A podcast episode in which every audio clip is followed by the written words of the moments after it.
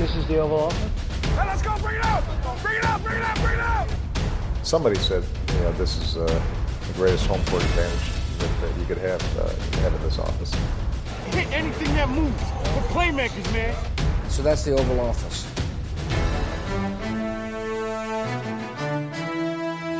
Hej og velkommen til Det Ovale Kontor, optaget onsdag den 1. april. Lidt over to om eftermiddagen. Jeg hedder Mathias Sørensen, og med mig har jeg Anders Kaltoft. Hej Anders. Hej Mathias. Og Thijs Juranger er her også. Hej Thijs. Hej Mathias. Og Max Skafte sidst, men ikke mindst. Hej Mark. Hej Mathias. Vi har sat os ned her for at varme lidt op til draften, øh, allerede selvom der er et par uger til. Vi skal snakke om AFC-holdenes needs, og hvad vi ligesom forventer, de gør i toppen af draften, og måske også lidt, hvad for nogle tendenser, vi kan, eller nogle tendenser, de har haft tidligere, som vi så måske kan bruge til at forudsige lidt om, hvad de gør i år. Og øh, så skal vi i slutningen af programmet også fortsætte vores øh, draft hvor vi kigger på de bedste spillere, og vi er nået til cornerbacks. Øh, inden vi går i gang med det hele, skal jeg sige, at vi jo som altid har bragt i samarbejde med dem, der støtter os på tier.dk. Vi har fået et par tilmeldinger mere siden sidst vi sad her. Det er vi rigtig, rigtig glade for. Det er virkelig dejligt at se, at I er så glade for det, vi laver, at I rent faktisk har lyst til at betale en smule for det. Det, øh, det varmer godt nok, og øh, hvis der skulle sidde flere derude, der har lyst til at gøre det, så kan I gå ind på 10er.dk e og finde det ovale kontor, og så støtte os med et valgfrit beløb for hver program, vi laver. Nå, de her, normalt starter vi med en nyhedsrunde, men jeg har faktisk ikke skrevet noget ned i dag, fordi der er ikke noget nævneværdigt at snakke om, som vi ikke allerede har vendt, eller som der er værd at bruge tid på her. Så jeg synes egentlig bare, at vi hopper direkte ud i det. Jeg har fordelt holdene i AFC øh, ud på jer, og jeg tager også lige et enkelt selv. Kan vide, hvilken et det er. Og øh, så skal vi som sagt snakke lidt om de største needs. Øh, vi kører øh, ud fra divisionerne, og vi kører nord, syd, øst, vest som altid. Og øh, vi starter i Cleveland, Mark. Ja. Med Browns. Øh, et hold, der jo øh, sidste år var meget hyped og også har været lidt aktiv i, i offseason i år. Ikke lige så aggressiv, men hvad er det for nogle needs, der trods alt er tilbage på det hold her? Jamen altså, øh, ja, som du selv siger, de var rigtig hyped sidste år. De var øh, op til sidste sæson, har de jo været i rebuild i lang tid og har haft rigtig mange draft picks. Øhm, altså, deres umiddelbare needs lige nu er for mig at se uh, en tackle og noget, en linebacker og en safety. De kunne også godt trænge til noget mere pass rush. Øh, jeg synes, Miles Garrett er ret alene lige nu. Det er ikke meget Sheldon Richardson og Olivia Vernon øh, producerer pass rush-mæssigt. Um, øhm, men altså, de er også de er også et nyt team. Stefanski er kommet ind, og Andrew Barry er den yngste general manager i ligaen, og øh, de skal have skabt en ny kultur, de skal have skabt noget gejst og noget, noget vindermentalitet på holdet. Og øh, det tror jeg også, de, vi vil se igennem deres valg igennem draften, at de prøver at få fat i nogle spillere, som er, kan være kulturskabere på det her hold.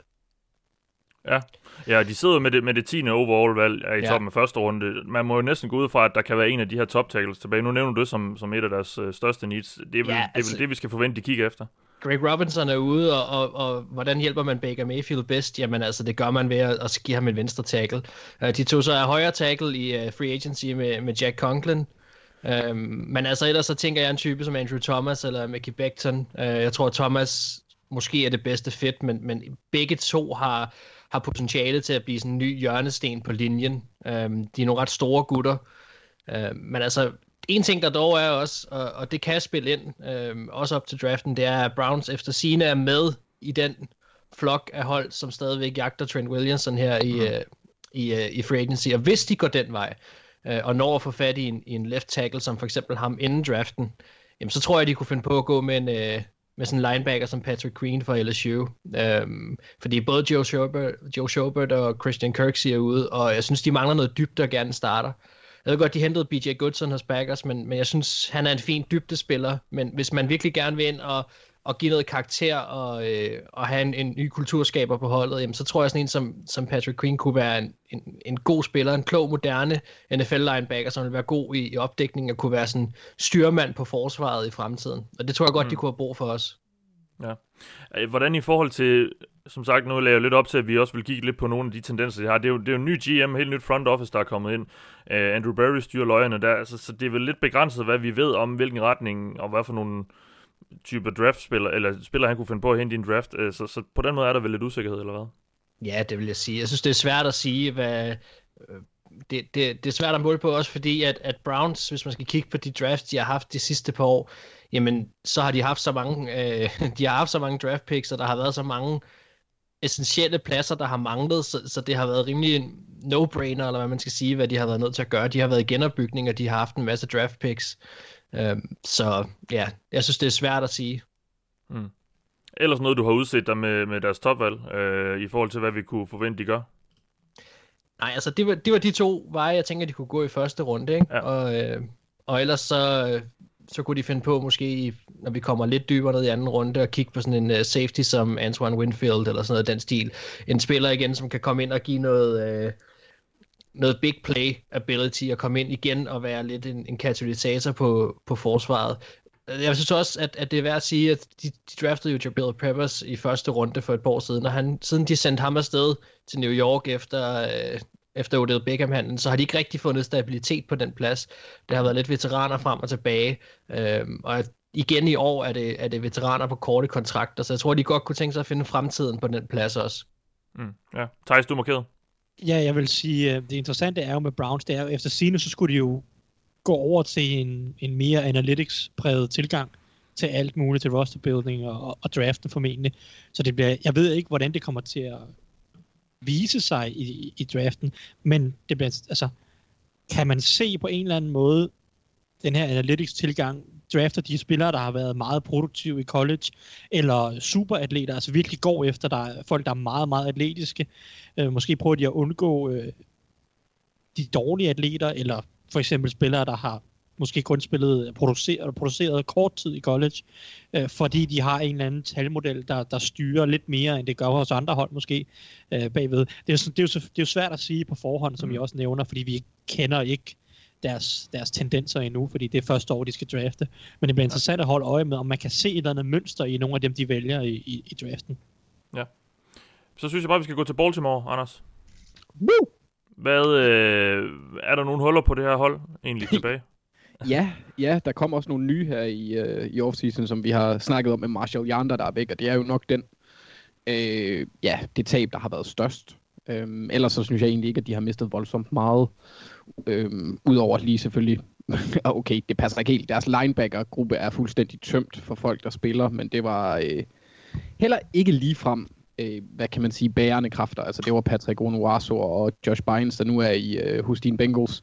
Mm. Øhm, så jeg forventer egentlig, at altså i forhold til, hvad jeg har kunne se og læse mig frem til af, hvordan folk de rangerer de forskellige spillere, så burde der være nogen i det, kan man sige, i, den, i det lag.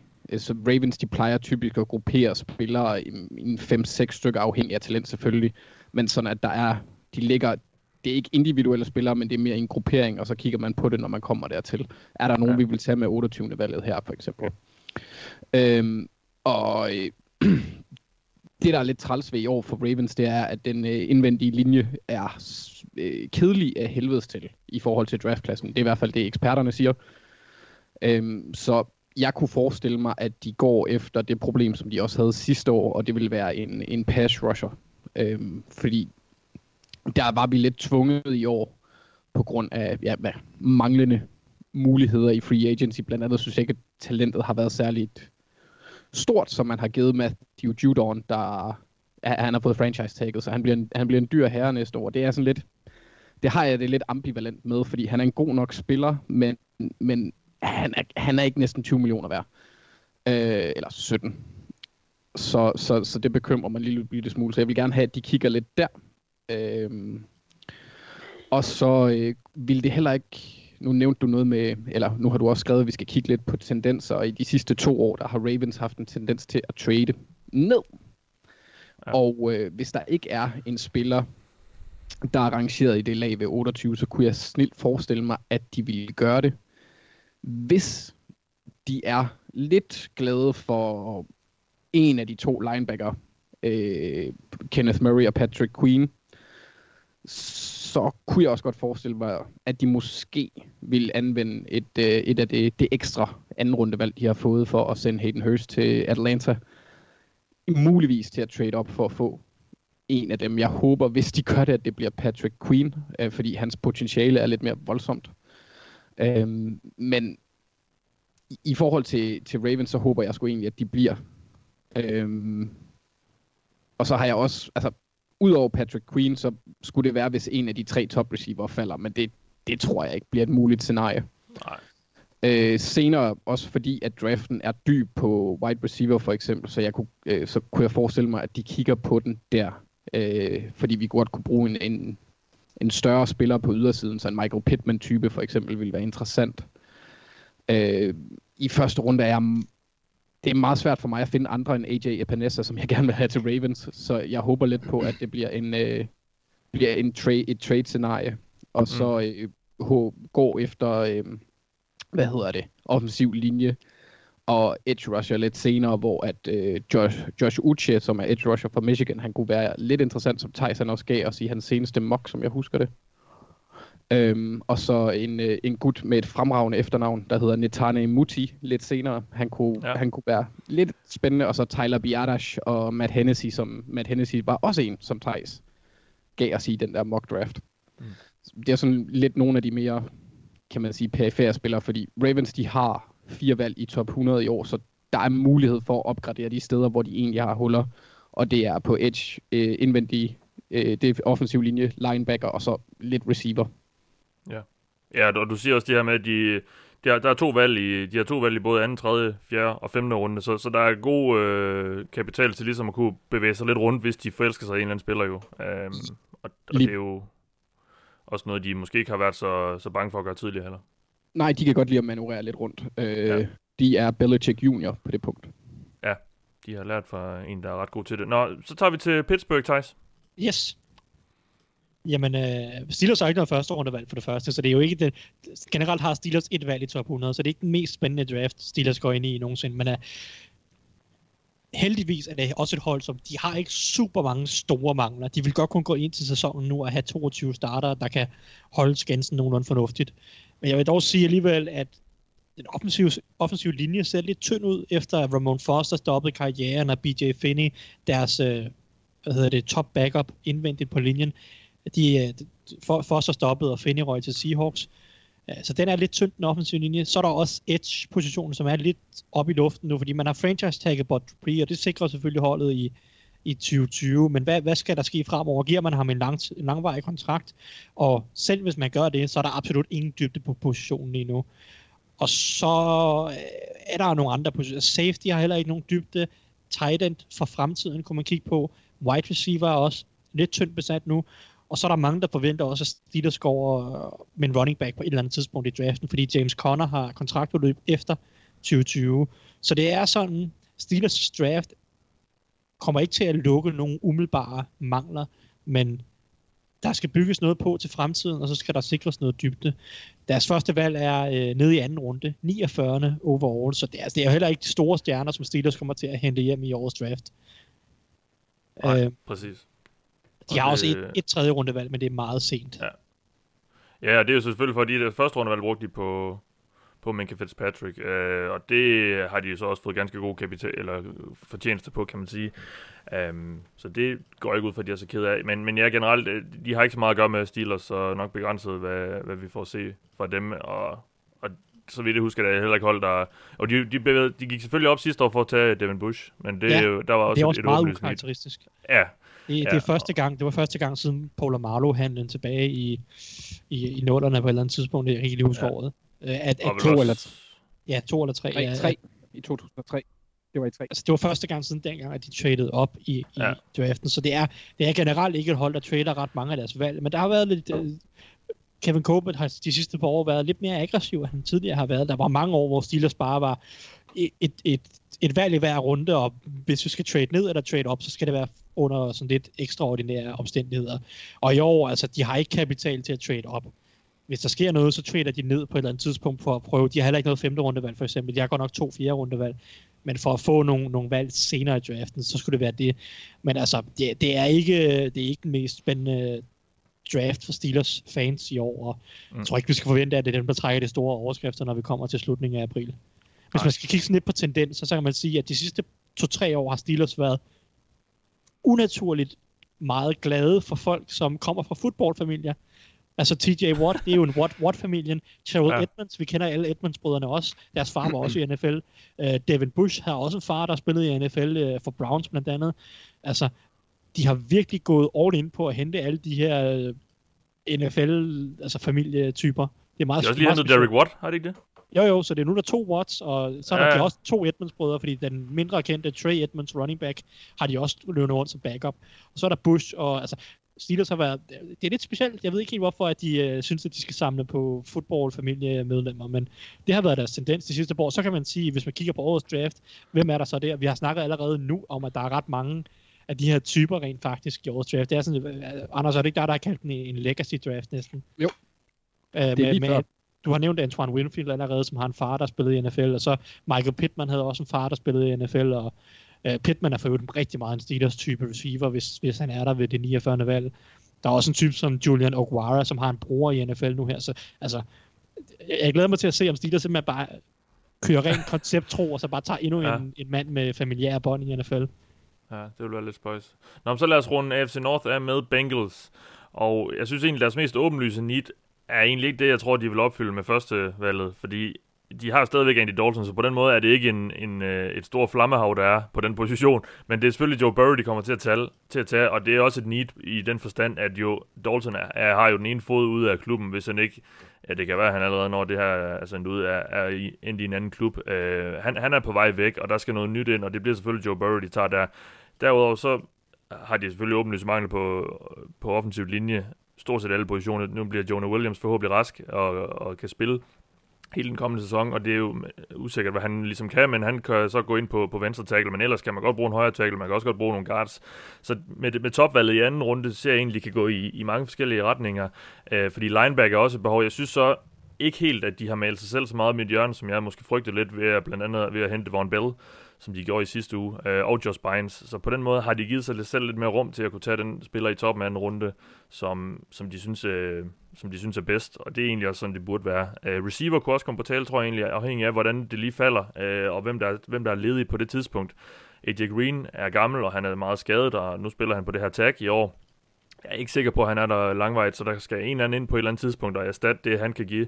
Øh, så jeg kan også godt se dem gå med receiver i toppen af anden runde. Øhm, og ja, generelt, de, de er meget ja, best player available. Det har det i hvert fald været i mange år, øh, netop fordi de har sørget for at være rimelig dækket ind med needs inden draften, øh, hvilket jeg egentlig også synes er ret god forretningsgang. Øh, men det er klart, at Joe Burrow kommer selvfølgelig ind og bliver den helt store katalysator for det her hold øh, forhåbentlig i fremtiden, øh, og kan forhåbentlig tage dem til nye højder, som Dalton aldrig kunne. Øh, så quarterback, ikke kæmpe need, men det er det, de kommer til at tage i første runde, og så øh, offensiv linje, linebacker og receiver. Det er i hvert fald de umiddelbare. Måske en safety, men igen efter Von Bell signing der, så tror jeg ikke så meget på dem. Der, der kunne godt komme noget ind for, for at få noget dybde der, øh, også fordi måske kan Sean Williams ryge.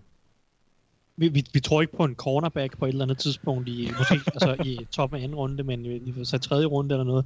Fordi, Det tror jeg ikke med de signings, Fordi- de har lavet. ja, okay, men altså, det er klart, de har hentet på stykker fra, fra, fra, fra Vikings, og Trey Waynes fik Ja. en masse penge, men jeg tænker bare, det virker ikke givet, at William Jackson får en kontrakt. Øh, altså af Bengals. Nej. Han, han er nok væk måske efter næste sæson.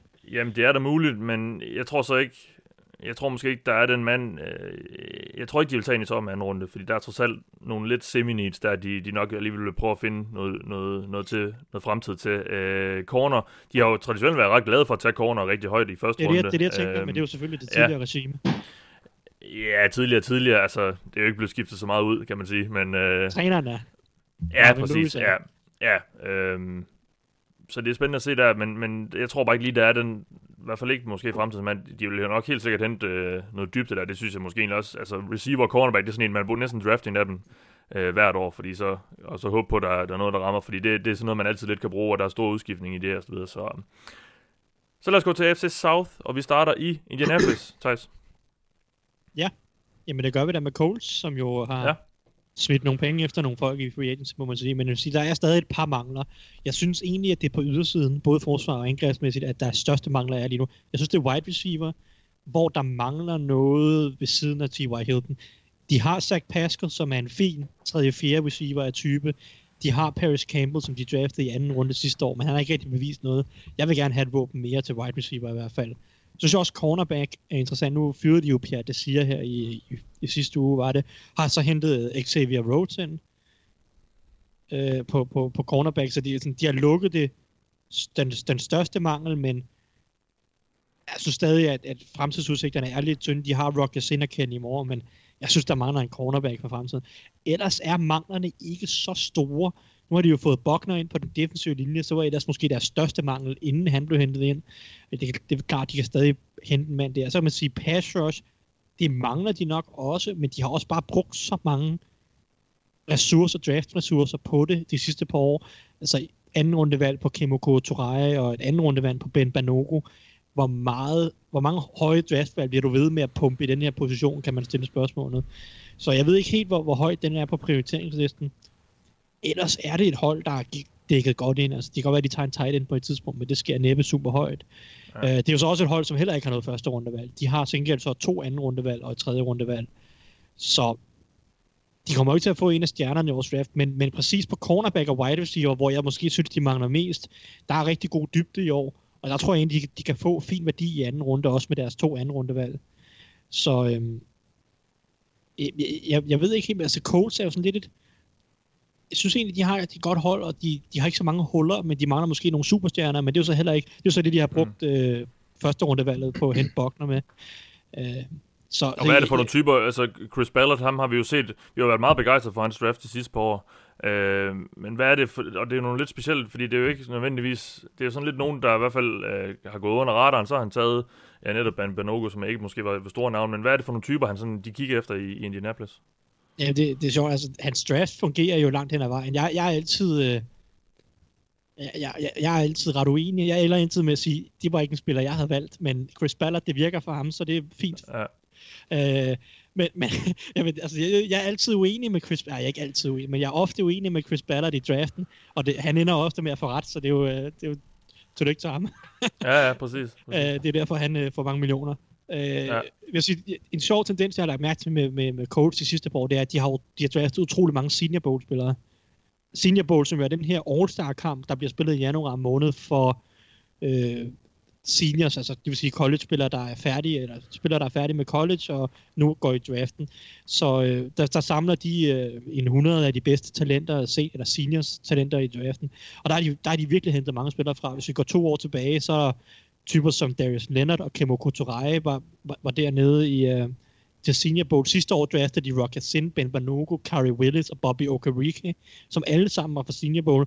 Så det er det er seks af deres måske 7-8 højeste valg de sidste to år, der har været fra Senior Bowl. Og det synes jeg var en interessant tendens. Fordi Coles er jo også, der har været øh, flere historier frem, og de har jo ham her, den, den tidligere militærdyvet inden, som jo har sådan revolutioneret hele deres proces i forhold til altså interviewproces, hvordan, hvor han sidder og snakker med spillerne, og han har utrolig stor indflydelse på, altså hvilke typer de vælger. De går meget op i at finde de rigtige personer, altså folk, der har øh, det, sådan, det rette mentale makeup. Og der virker det til, at de virkelig har været glade for den der senior bowl-proces, hvor holdene jo for første gang får lov til at møde dem og snakke med dem. Og så kan de jo eventuelt gøre det igen til Combine og Pro Day og alt sådan noget. Men der, det, de virker som om, de får et tidligt idé om nogle typer, de godt kan lide til senior bowl, og så videreføres det hele vejen til april måned, hvor de så vælger dem i draften. Ja. Så hvis man skal følge lidt i forlængelse af det, og wide receiver og cornerback, så vil jeg sige, at man skal holde øje med Michael Pittman, Denzel Mims og Brandon Ayuk. Ayuk han spillede ikke til Senior Bowl, men han var der, men blev holdt ude med en mindre skade. Så de har stadig, interviewprocessen har de stadig gået igennem med ham. Og det er tre wide receivers, der var til Senior Bowl, som jeg vil holde øje med til Coles i anden runde. Så ellers cornerback, Troy Pride og øh, Michael Ojemudia. Også to cornerbacks, som var til Senior Bowl og kunne blive valgt. Måske ikke lige i anden runde, men så i tredje eller fjerde runde. Så det er måske den tendens, jeg vil holde øje med til Coles. Altså, de kan godt lide de der ja. Senior Bowl-spillere, virker det til. Ja. Jamen så øh, kører vi over til dig, Anders, og Jacksonville Jaguars. Ja, og Jacksonville, de er nok det bedste figurat- figurative eksempel på mig i lørdags, hvor jeg kom til at spise noget virkelig dårlig kylling. Øh, der skete en udrensning. og det er der også sket i Jaguars. Yes. De har, de har kun to starter tilbage fra det ellers gusne forsvar, de smed på banen i 2017, og det er Avery Jones og Miles Jack. Og Avery Jones, han er nose tackle, så det er jo ikke alt, han spiller. Øhm, der har de exceptionelt mange huller. Øh, AJ Bouye er væk, Campbell er væk, Darius er væk. Øh, Ramsey skippede ud sidste år. Telman Smith, han stoppede jo for to år siden efterhånden snart, så det er ikke det samme forsvar, vi kender, øh, som vi har kendt. Øh, på angrebet kan det, hvis alt går vel, blive fornuftigt på spillerfronten. Der er mange penge og navnemæssigt talent på den offensive linje, hvor det er så desværre ikke er alle sammen der har levet op til de penge. Uh, Andrew Norwell, han var jo en af vores egne, altså Dennis uh, fra, der også er skribent på Gud Klud, han elskede ham jo, da han var i Panthers i hvert fald. Uh, han har ikke helt levet op til den uh, pose penge, han fik, og det har AJ Kane heller ikke. Mens øh, venstre tackle, der blev taget i anden runde i 17, Cam Robinson, han har haft sine problemer, både med skader og at spille på et konsistent niveau. Men hvis de kan få dem til at arbejde sammen, nu har de, hvad må det være, går de ind i tredje år næsten sammen på den linje, så vil jeg sige, at jeg vil placere hoveddelen af min på forsvaret. Spørgsmålet er dog, hvilket fokus, og det, det er egentlig det, jeg er lidt interessant, eller interesseret i at finde ud af, hvad Jackson vil gøre her, for de har to valg i første runde. Øh, fire valg i top 100. Øh, men satser de på at give Minshew så gode arbejdsmuligheder som overhovedet muligt. Det vil så sige, at de øjensynligt vil måske tage en linjemand og en receiver.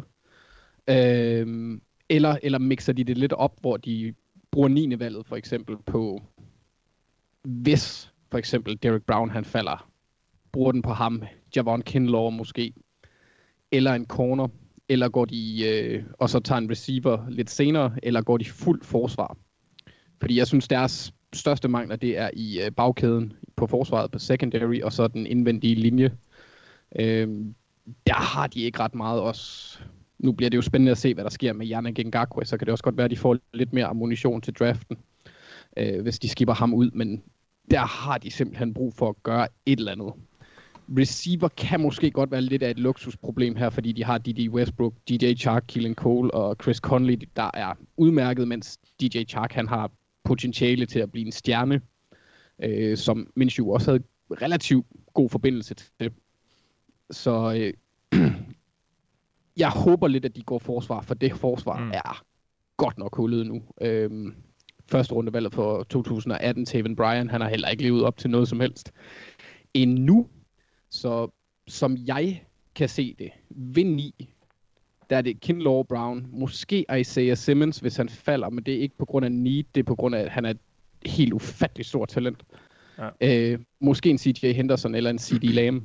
Lidt senere, der kunne jeg forestille mig, at de ville kigge på corner. Der kunne man snakke en, en Christian Fulton, Trayvon Diggs, eller, eller måske Jeff Gladney, som jeg godt lidt kan lide. Øhm, mm. Men, men det er det er for mig vil det være også altså de skal de skal virkelig til at lave nogle øh, hvad hedder det en stor operation på angrebet.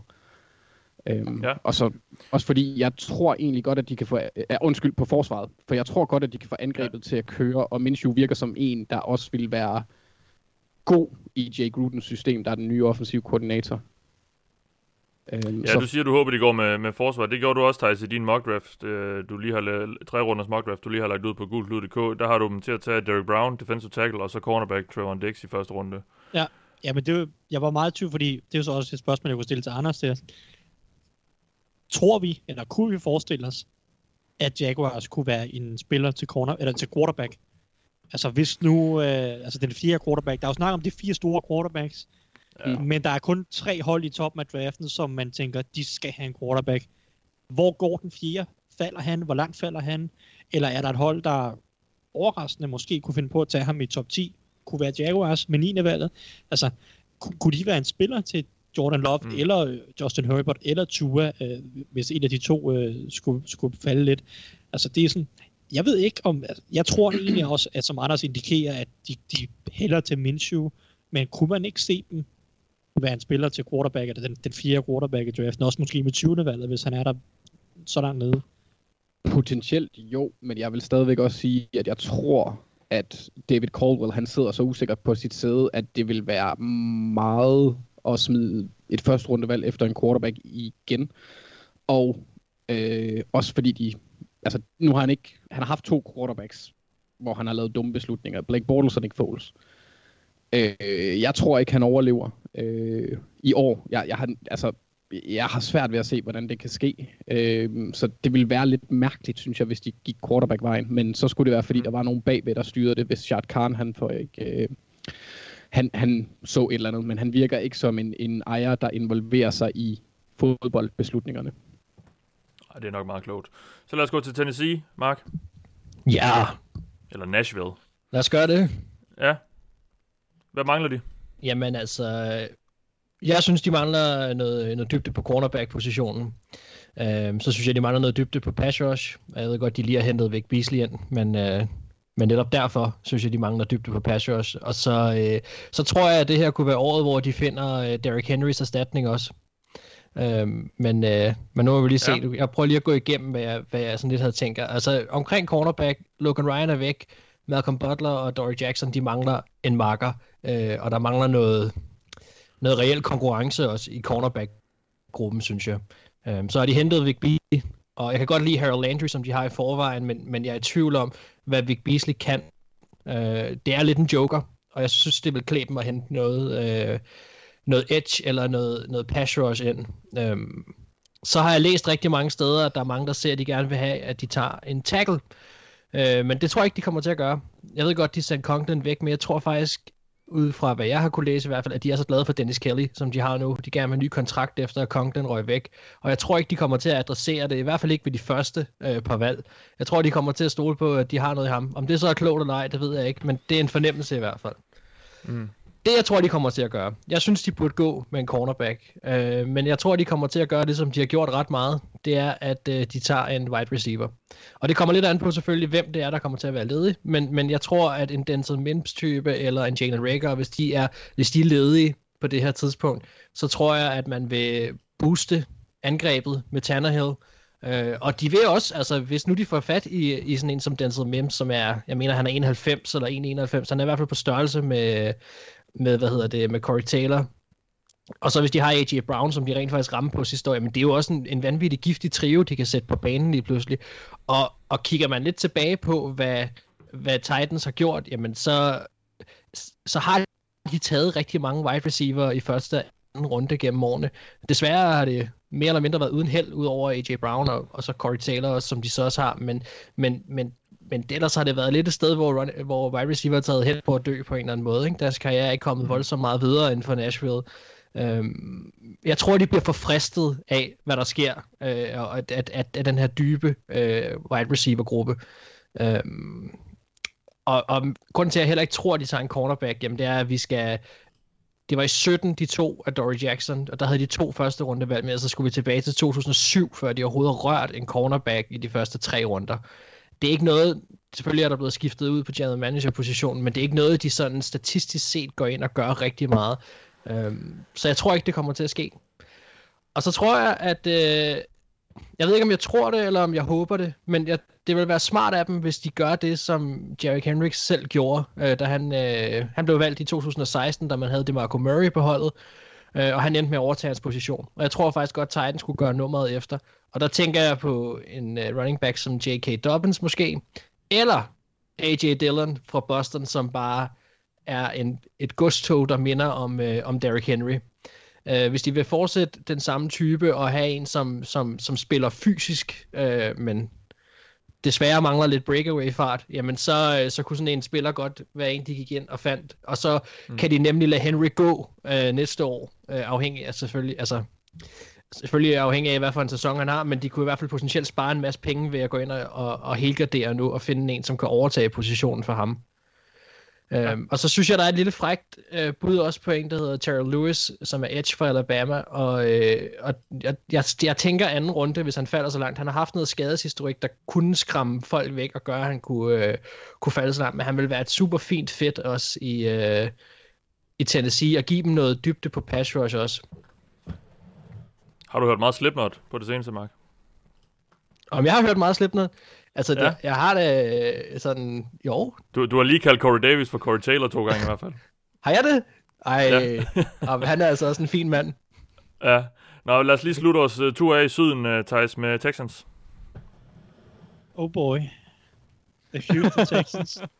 uh, ja, jamen, Texans er jo et interessant hold. De har jo... Uh, ikke noget første rundevalg, men de har så ikke to anden rundevalg, fordi de jo ikke længere har en god receiver, men øh, jeg vil sige, de, rent faktisk, selvom de har traded de Andre Hopkins væk, så synes jeg egentlig, at deres største mangler er på forsvaret. Øh, specielt på den defensive linje. Jeg synes, der mangler både folk op foran på defensive tackle. Jeg synes også, de mangler pass rush. Øh, vi har set øh, uh, DJ Reader forlade holdet her i, uh, i free agency. Jeg synes også, der mangler bare folk selv ved siden af en DJ Reader-erstatning. De har Brandon Dunn og andre, som der selvfølgelig kan træde lidt til, men jeg synes, der mangler kvalitet på defensive tackle og indvendig defensive linje. Pass rusher modsat J.J. Watt. Jeg ved, de har Whitney Merciless, men han er oppe i årene, og jeg synes, der mangler i, sådan en anden form for tredje, tredje mand i den pass rush gruppe sammen med Watt og Merciless, der begge to har kæmpet med skader øh, gennem deres karriere. Øh, forsvarsmæssigt kan man også sagtens kigge på secondary. Nu ved jeg, at de fik lukket de værste mangler med Bradley Roby, fik, fik de forlænget med, og også hentet øh, lidt andet. De beholdt også Vernon Hargreaves en det billigere penge, end der oprindeligt var. Så, men jeg synes stadig, der mangler noget på forsvaret. Cornerback mm. synes jeg bør være et mang, eller bør være noget, der skal adresseres på et tidspunkt. Offensivt, uh, wide receiver selvfølgelig, der skal nok hentes wide receiver ind på et tidspunkt, men de har trods alt Will Fuller, uh, Randall Cobb og, hvad hedder han, uh, Kenny Stills. Så det kan man jo godt slippe afsted med. Uh, men, men jeg synes, det er jo selvfølgelig noget, jeg, jeg tror ikke, som sagt, jeg tror ikke, de går wide receiver med deres første valg, måske heller ikke deres andet valg, men vil kigge i, i midtrunderne umiddelbart. Uh, også for at bevise, at uh, så, meget, så meget mangler vi heller ikke uh, DeAndre Hopkins. Det er sådan, jeg tror også, der er lidt stolthed måske i det.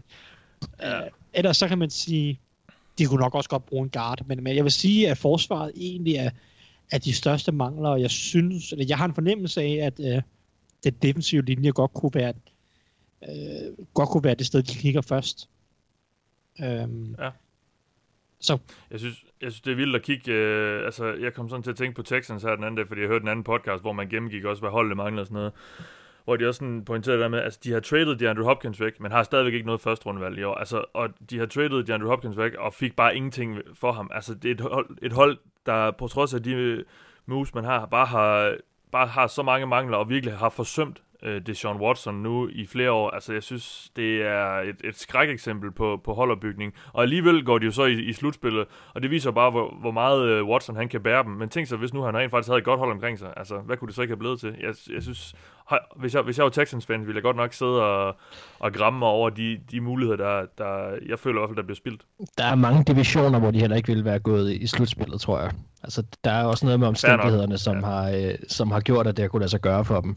Men det har måske også været lidt heldig uheld, fordi hvis de rent faktisk havde ligget et andet sted, eller havde fået mere konkurrence den vej igennem, så kan det godt være, at de var blevet tvunget til at lave nogle mere markante ændringer, end de har været nødt til at gøre. Det er det, Brian har levet på, ikke? Det er, at han har altid kunne sige, jamen, jeg har taget til slutspillet. Ja, præcis. Har du mere til Texans, uh, Thijs? Nej, altså ikke sådan Jeg tror, det, det eneste tendens, jeg kunne finde i Texans, for jeg synes ikke, jeg kunne finde nogen af de sidste år, det er, at de har været, de har været villige til at tage en del spillere fra små skoler. Uh, i, altså Titus Howard var fra en lille skole, Max Sharping, Carly Waring, Julian Davenport. Mm. Uh, det er den eneste tendens, jeg kunne finde, udover at jeg synes, de tager ret mange dårlige spillere i draften, men det er jo ikke uh, nødvendigvis ja, en tendens, som sagt. Så øh, jeg, jeg tror, de går defensiv linje først, og så må vi se, om de går wide receiver, cornerback i, i midtrunderne. Også, øh, de har set, jeg, har set, jeg, kan, jeg har set, at de har mødtes med en del guards, som forventer at gå der i 3., 4., 5. runde, så jeg kunne godt forestille mig, at de tager en der. Men, øh. Ja. Vi tager øst på, Anders, og vi starter op i det nordøstlige i, øh, i New England. Ja, og der står de jo i en, i en noget uvandt situation, fordi de for første gang... De har slet i... ingen mangler. altså, hvis vi starter til... De har fire valg i top 100. Øh, de vælger i første runde ved 23 næste gang. Det er så i bunden af tredje runde med valg nummer 87. Så har de henholdsvis 98 og pick nummer 100.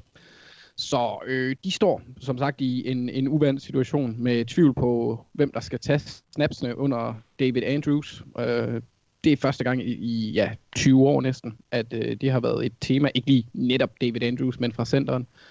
Øh, og så har de som sagt ikke særlig mange valg. Så... I hvert fald i toppen. Eller ja. i hvert fald, de har ja. rigtig mange valg i alt jo. Ja, ja, men de har ikke særlig mange øh, top 100 valg.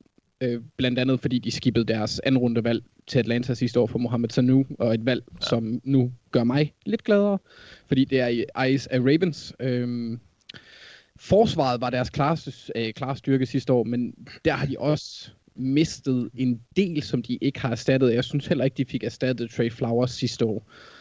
Øhm, Carl Van Noy og Danny Shelton er, er væk. Ikke at Danny Shelton han er en gennembrydende spiller, men han gjorde det fint hos, øh, hos Patriots, og Carl Van Noy var en vigtig spiller for dem, fordi han fungerede øh, rigtig godt i det system.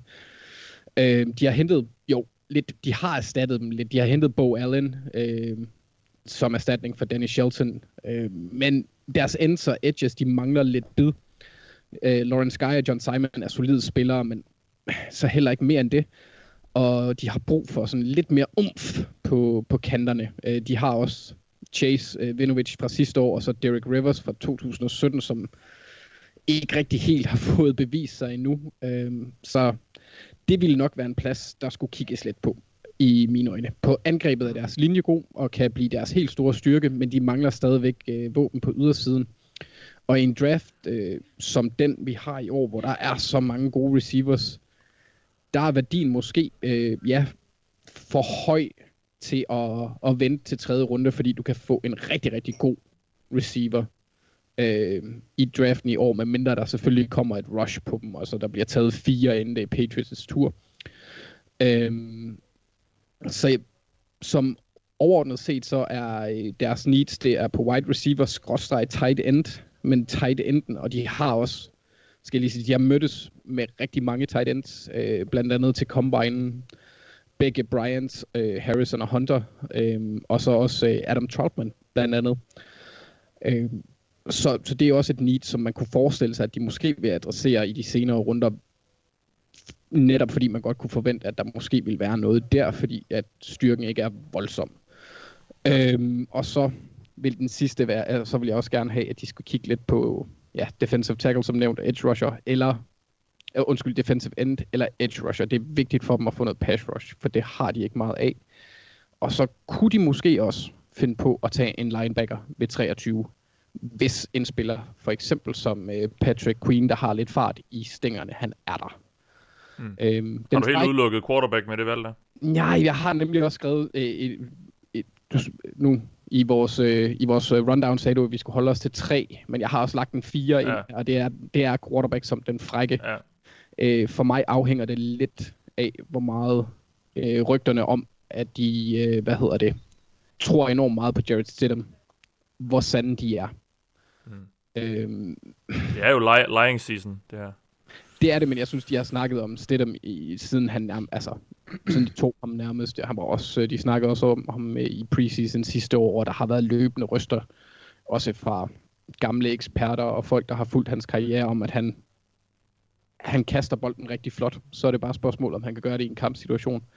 Ja. Øhm, ved 23, der har jeg en, en række spørgsmål. En, hvis de går edge, så er det Caleb Vaughn, Chason, Øh, hvis de går receiver, så kunne Denzel Mims være ret interessant, hvis han, også hvis han er der. Øh, ja, og så senere så kunne spillere som øh, KJ Hill, øh, Michael Pittman være interessante, fordi begge to øh, i passer til den tendens med, at de har bestået deres college øh, karriere, eller færdiggjort deres college øh, akademisk.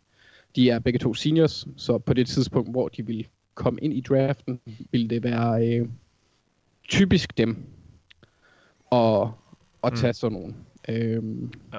Men ellers så kunne det være en, en Jordan Love. Nu ved jeg ikke, hvor, hvor, hvor voldsomt rushet bliver på quarterback. Men jeg kunne godt forestille mig, at der vil være en af de fire øh, top, top quarterbacks i 20'erne. Ja.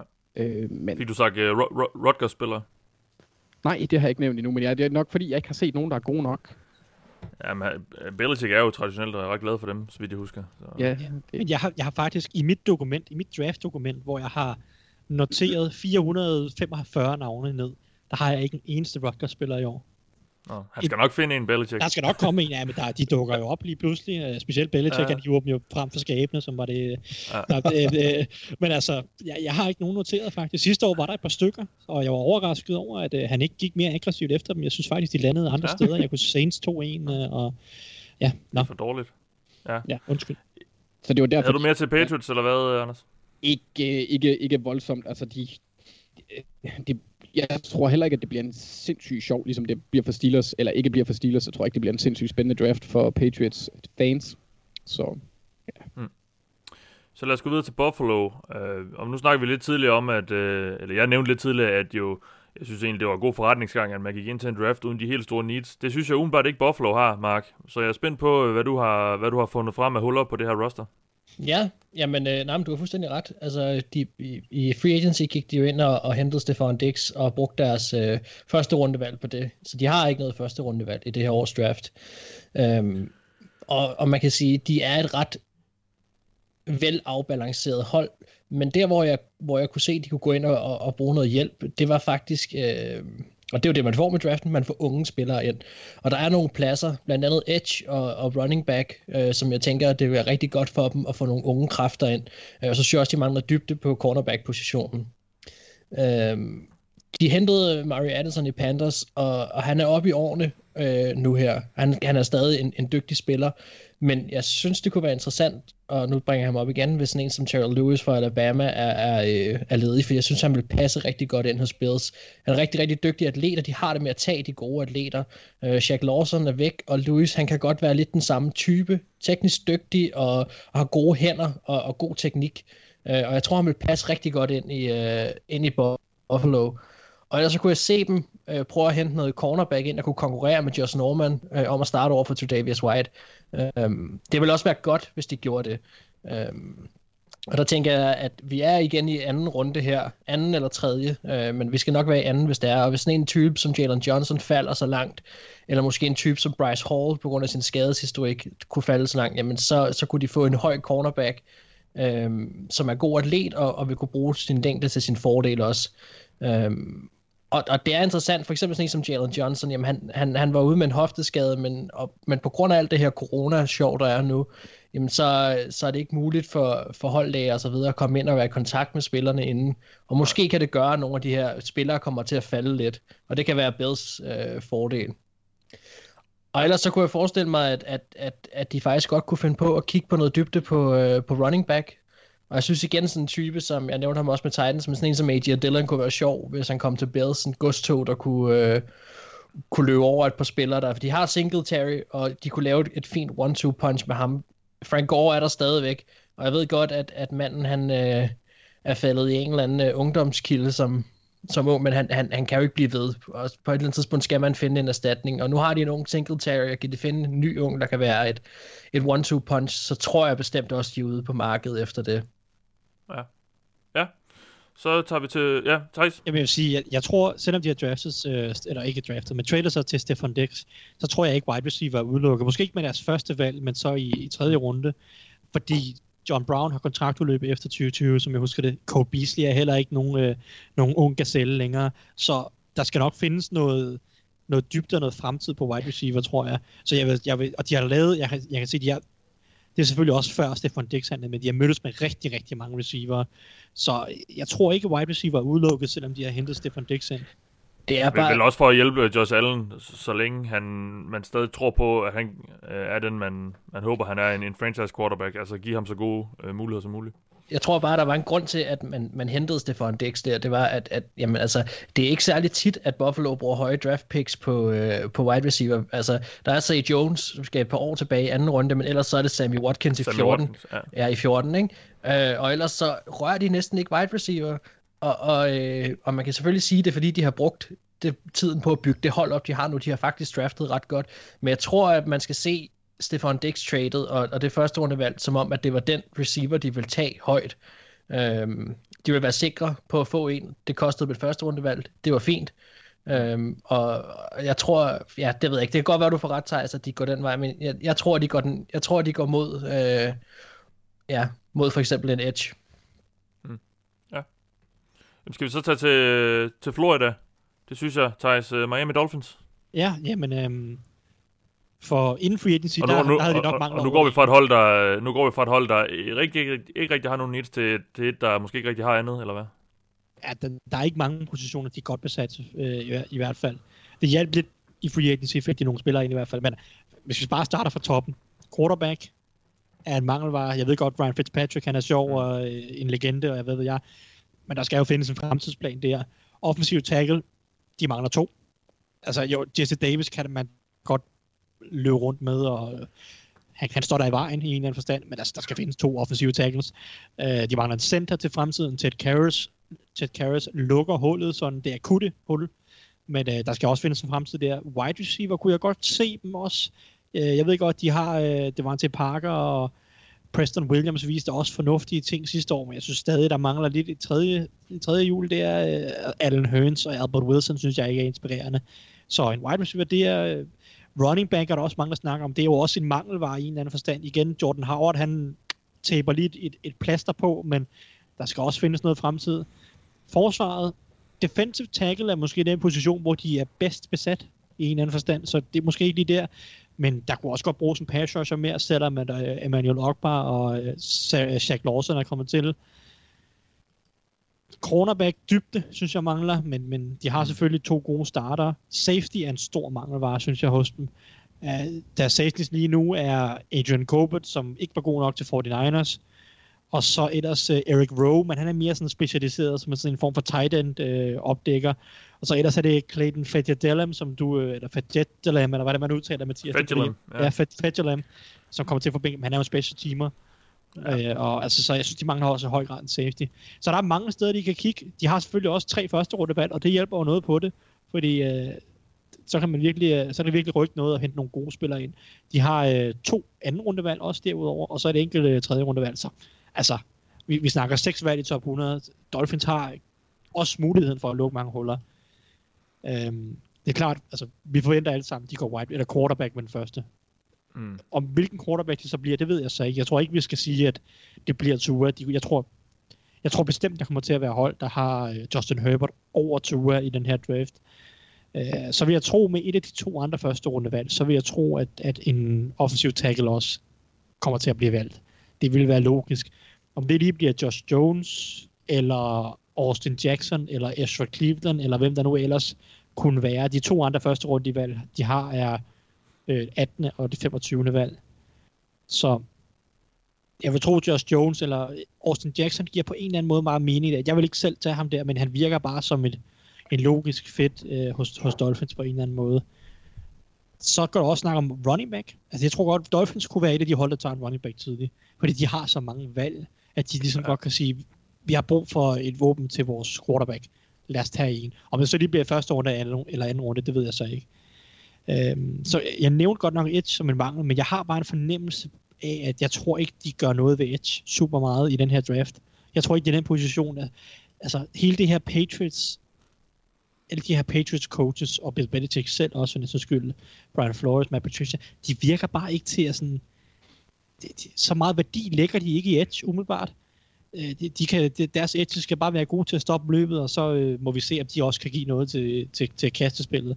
Så jeg tror egentlig måske, de prøver at holde sig væk, og så fokuserer de på nogle af de andre mangler, øh, ja. som, som for eksempel safety på forsvaret. Så jeg vil tro, quarterback og offensive tackle, det er de helt, helt store ting, som de fokuserer på, og så må vi se, hvad de supplerer med derudover.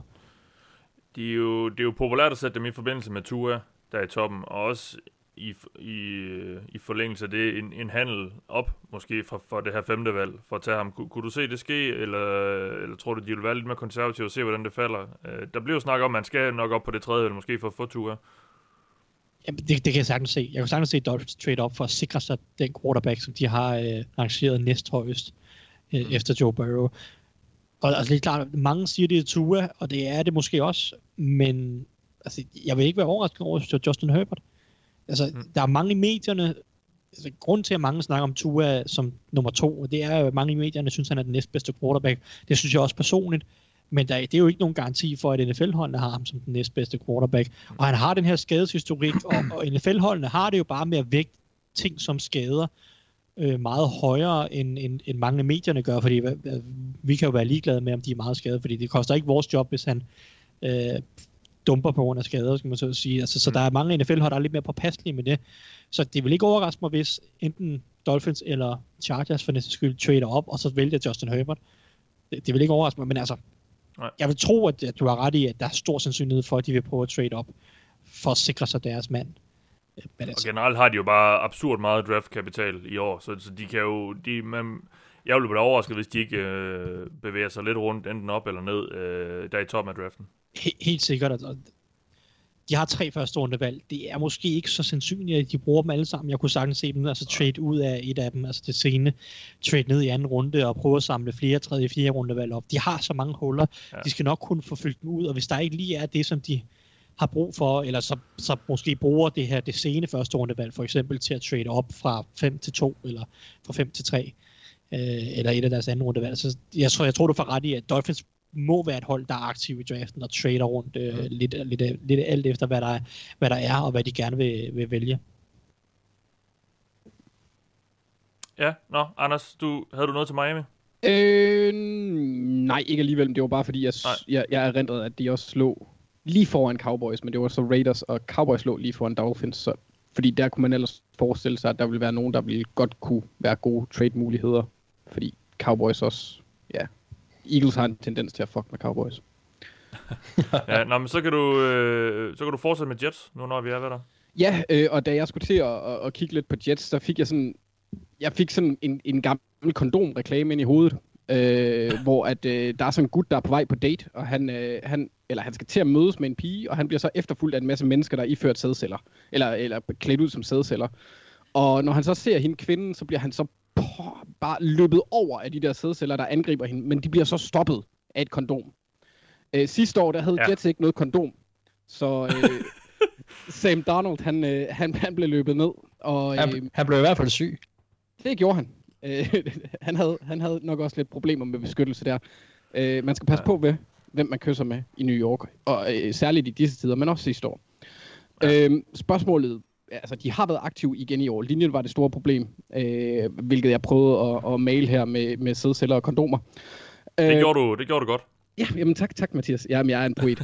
øhm, men spørgsmålet er så bare, om det er gode, øh, gode signings. Altså George Fant, han er hentet i Seahawks som erstatning, går jeg ud fra, fra øh, Brandon MacArthur Shell. Øh, hvilket egentlig i mine øjne bare er et bytte. De, de, de er sådan nogenlunde samme niveau, de to. Øh, Fant har... Altså dårlige. Ja, ja, ja eller, eller nej.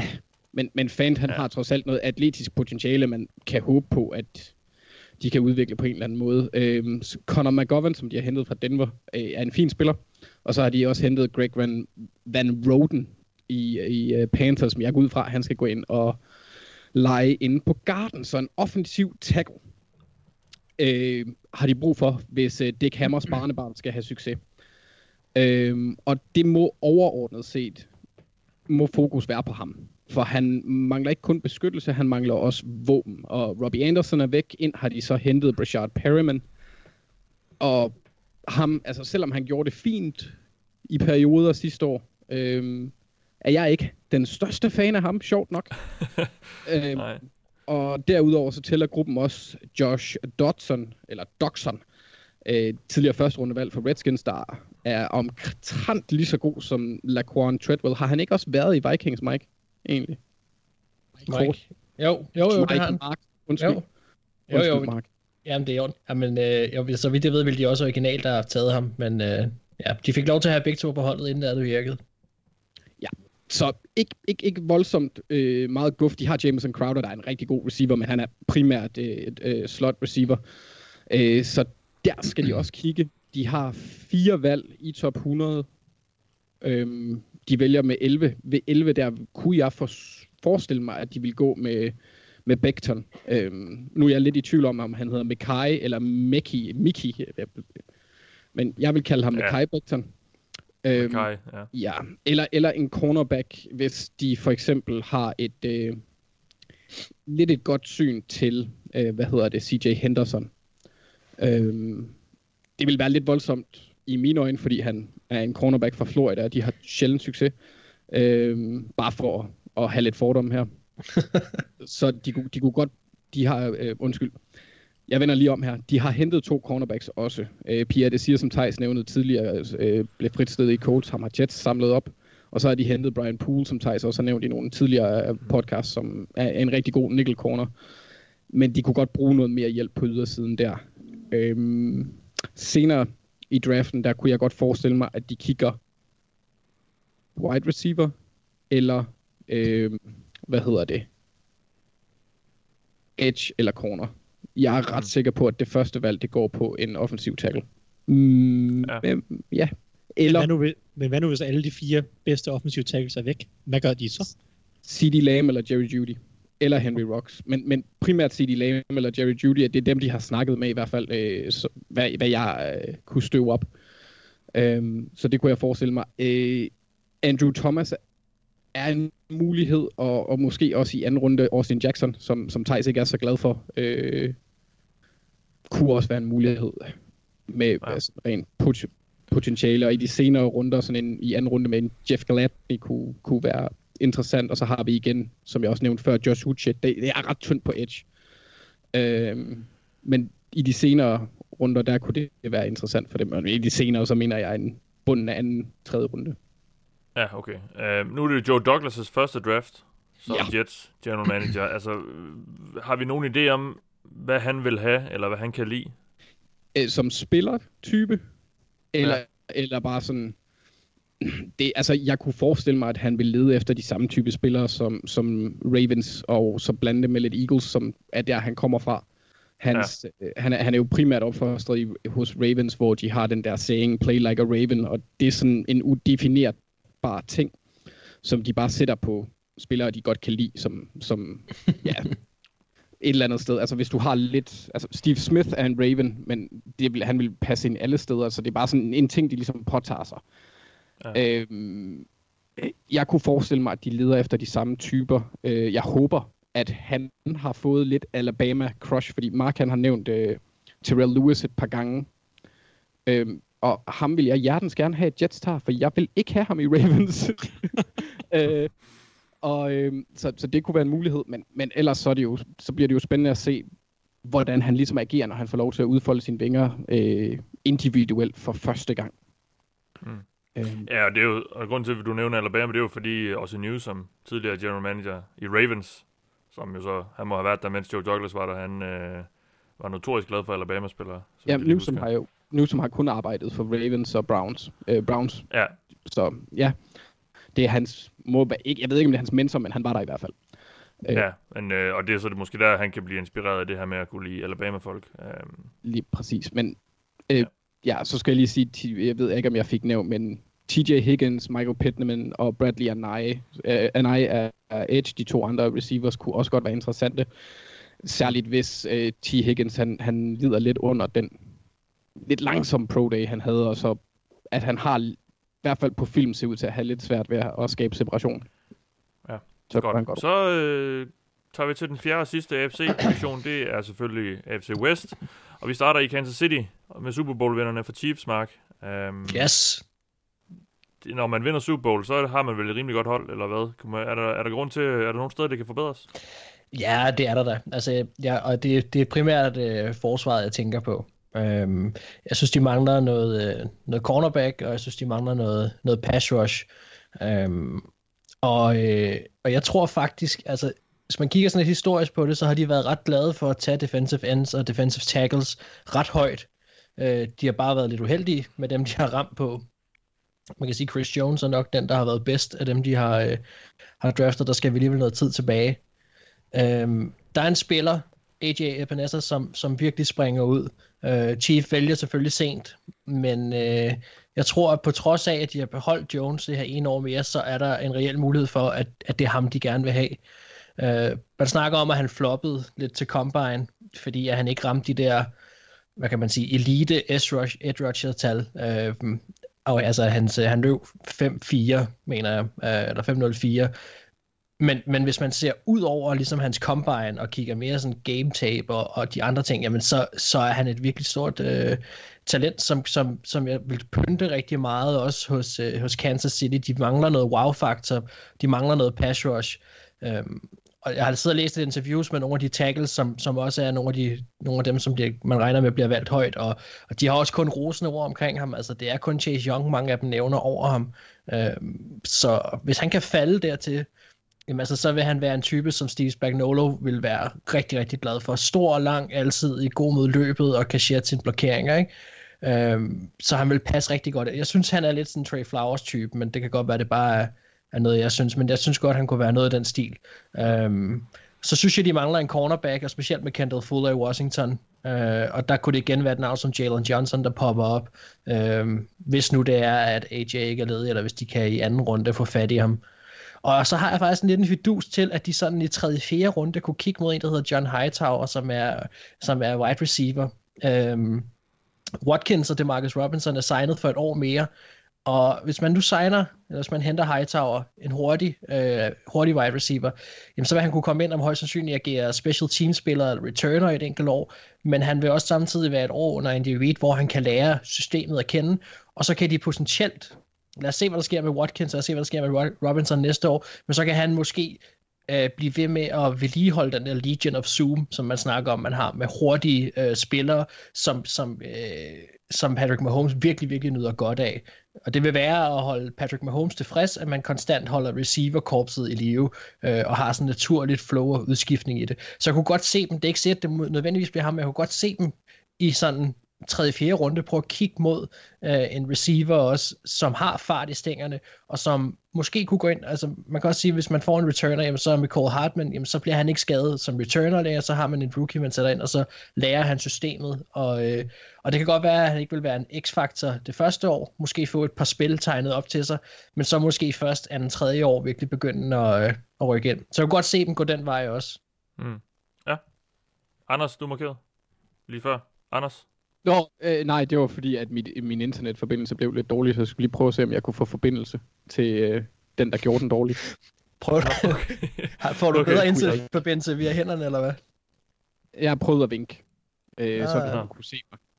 Nå, ja, du rækker bare lige en finger i hvert fald, som om du er markeret, så jeg blev lige tvivl. Nå, Nå, ja, det var egentlig også bare for at sige til Mark, at AJ Epinesa, han kommer ikke til at være der ved Chiefs, for jeg har en hunch. Han kommer ikke forbi Ravens. Nej, det siger du jo. Nej, okay. men, øh, men det tror jeg, Chiefs vil være ked af. Ja. ja. ja. Havde du med til, til, til Chiefs, uh, Mark? Nej. Nej, godt. Så går vi til uh, Chargers, Thijs. Ja, oui. Uh, det er jo et af holdene, der mangler en quarterback. Eller, de har, ja. de har Turret Taylor, men der er en, en bred forventning om, at de tager en quarterback uh, med deres første valg i draften, og måske endda trader op efter en quarterback, og det synes, det sad vi også og snakkede om sidst, det synes vi, de skal få det adresseret.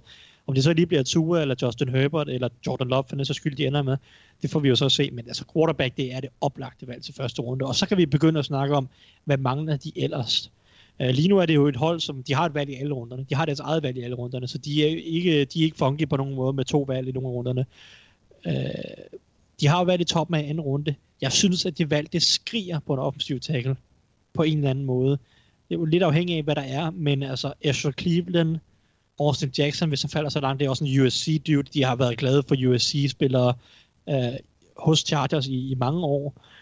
Øh, Ezra Cleveland, som sagt, Lucas Nyang fra, fra TCU. Jeg synes virkelig, der må være nogle tackles her, som Chargers de kan bruge på den offensive linje. De har selvfølgelig fået en højere tackle ind i Brian Bolaga, men venstre tackle lige nu, jo, oh, jeg stoler ikke på det. Det gør jeg virkelig ikke. Sam Tevi og øh, Trey Pipkins, det er ikke folk, jeg stoler på på venstre tackle. Så jeg synes, det, det skriger på en offensiv tackle i, i anden runde. Måske kunne de mm. gå wide receiver.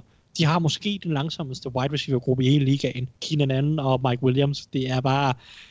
Det er ikke hurtige typer, så jeg vil rigtig gerne have en hurtig receiver til dem, men som, altså, nu har Mark lige nævnt en John Hightower, som man måske kan få i 3. 4. runde. Så der er jo også hurtige receiver senere i draften, hvis det er bare fart, man leder efter.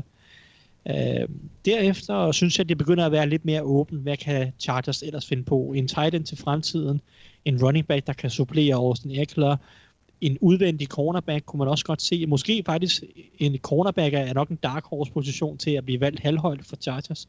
Det kan godt være, at de har hævet Chris Harris ind, men jeg så ham udtale i går, at han øh, forventer at spille øh, mere slotten hos Chargers, end han har gjort øh, de sidste par år i, i Denver. Så hvis man har Chris Harris i slotten og Casey Hayward på den ene udvendige cornerback, så mangler man noget lidt på, på den anden side.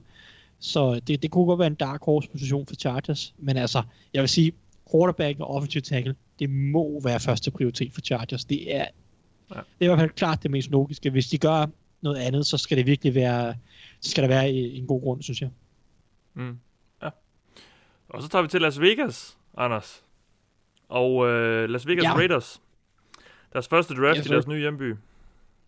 Ja, og de har, øh, de har fem valg i, i top 100. Øh, to i første runde, og så tre i tredje runde. Øhm, de har fik jo første rundevalg for Kalino Mack, men sendte så et andet rundevalg til Chicago, og det var så i år, det falder. Så derfor har de ikke noget andet rundevalg i år. Ja. Øhm, de har haft et, øh, et free agency, som vi alle sammen har set ret positivt på. De har polstret linebackergruppen og den defensive linje, øh, selvom det var lidt fjollet med alle de penge, de gav til Carl Nassib. Han kan jo tydeligvis ikke forstå, hvordan man skal håndtere dem. Øh, men de mangler stadigvæk spillere i bagkæden, og der tænker jeg primært på cornerpositionen, hvor starterne lige nu, går jeg ud fra, må hedde Trayvon Mullen og Eli Apple. Øhm, samtidig så har de, øh, trods det fremragende valg af Hunter Renfro sidste år, stadig et pænt stort hul på wide receiver. Tyrell Williams er nok den eneste etablerede receiver, de har. Så har de uh, Say Jones, som uh, Mark nævnte tidligere, var et tidligere anden rundevalg fra Buffalo.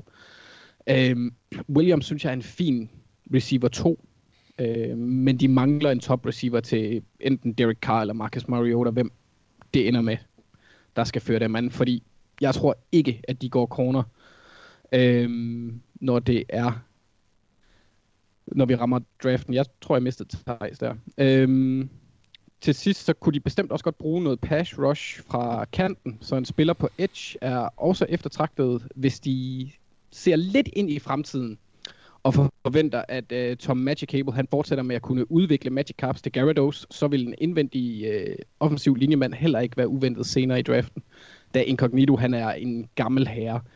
Jeg kunne også godt se Raiders være lidt frække og, og, og trade op, hvis der er en af to spillere, der falder lidt i top 10. Og det vil være øh, Jeffrey Okuda fra Ohio State, og Derek Brown, som er defensiv tackle. Og der, der er det simpelthen, fordi talentniveauet på de to spillere er for højt til, at, at jeg ikke... Altså, jeg kunne godt forestille mig, at hvad hedder det, Mike Mayer kan vil presse citronen lidt, hvis han kunne få en blue chip, især hvis det bliver Okuda. Ja. Øhm, men ellers så forventer jeg, at det bliver en af de tre receivers, Jerry Judy, C.D. Lamb eller Henry Rocks, øh, ved 12. Og ved 19 kunne jeg så forestille mig, at de går med en corner med, det kunne være Trayvon Diggs, Christian Fulton, AJ Terrell, der spillede sammen med Trayvon Mullen på Clemson. Øhm, og senere i draften, Troy Pride, som øh, Thijs har nævnt, og, øh, og så også, øh, de mangler jo også running backs, så der er en corner, der hedder Lamar Jackson, som øh, Thijs bliver ved med at vil konvertere til receiver og running back, så ham kunne de også tage. Ja. Øhm, og så en, en lille spiller, som jeg godt kunne forestille mig, at øh, den tidligere safety Mike Mayer kan være lidt interesseret i. Det er en Amik Robinson fra øh, Louisiana Tech, som jeg husker det. Øhm, han er en spændende lille fætter, der er rigtig god til at få øh, fat i bolden, og så rammer han også relativt hårdt af sådan en lille satan. Han er, bare, han er, han er virkelig, virkelig sjov at se spille med. Han, han er selvfølgelig ikke helt gennempoleret. Han er lidt lille, men han er sådan en af dem, jeg godt kan lide, fordi jeg bliver fanget i mine feels.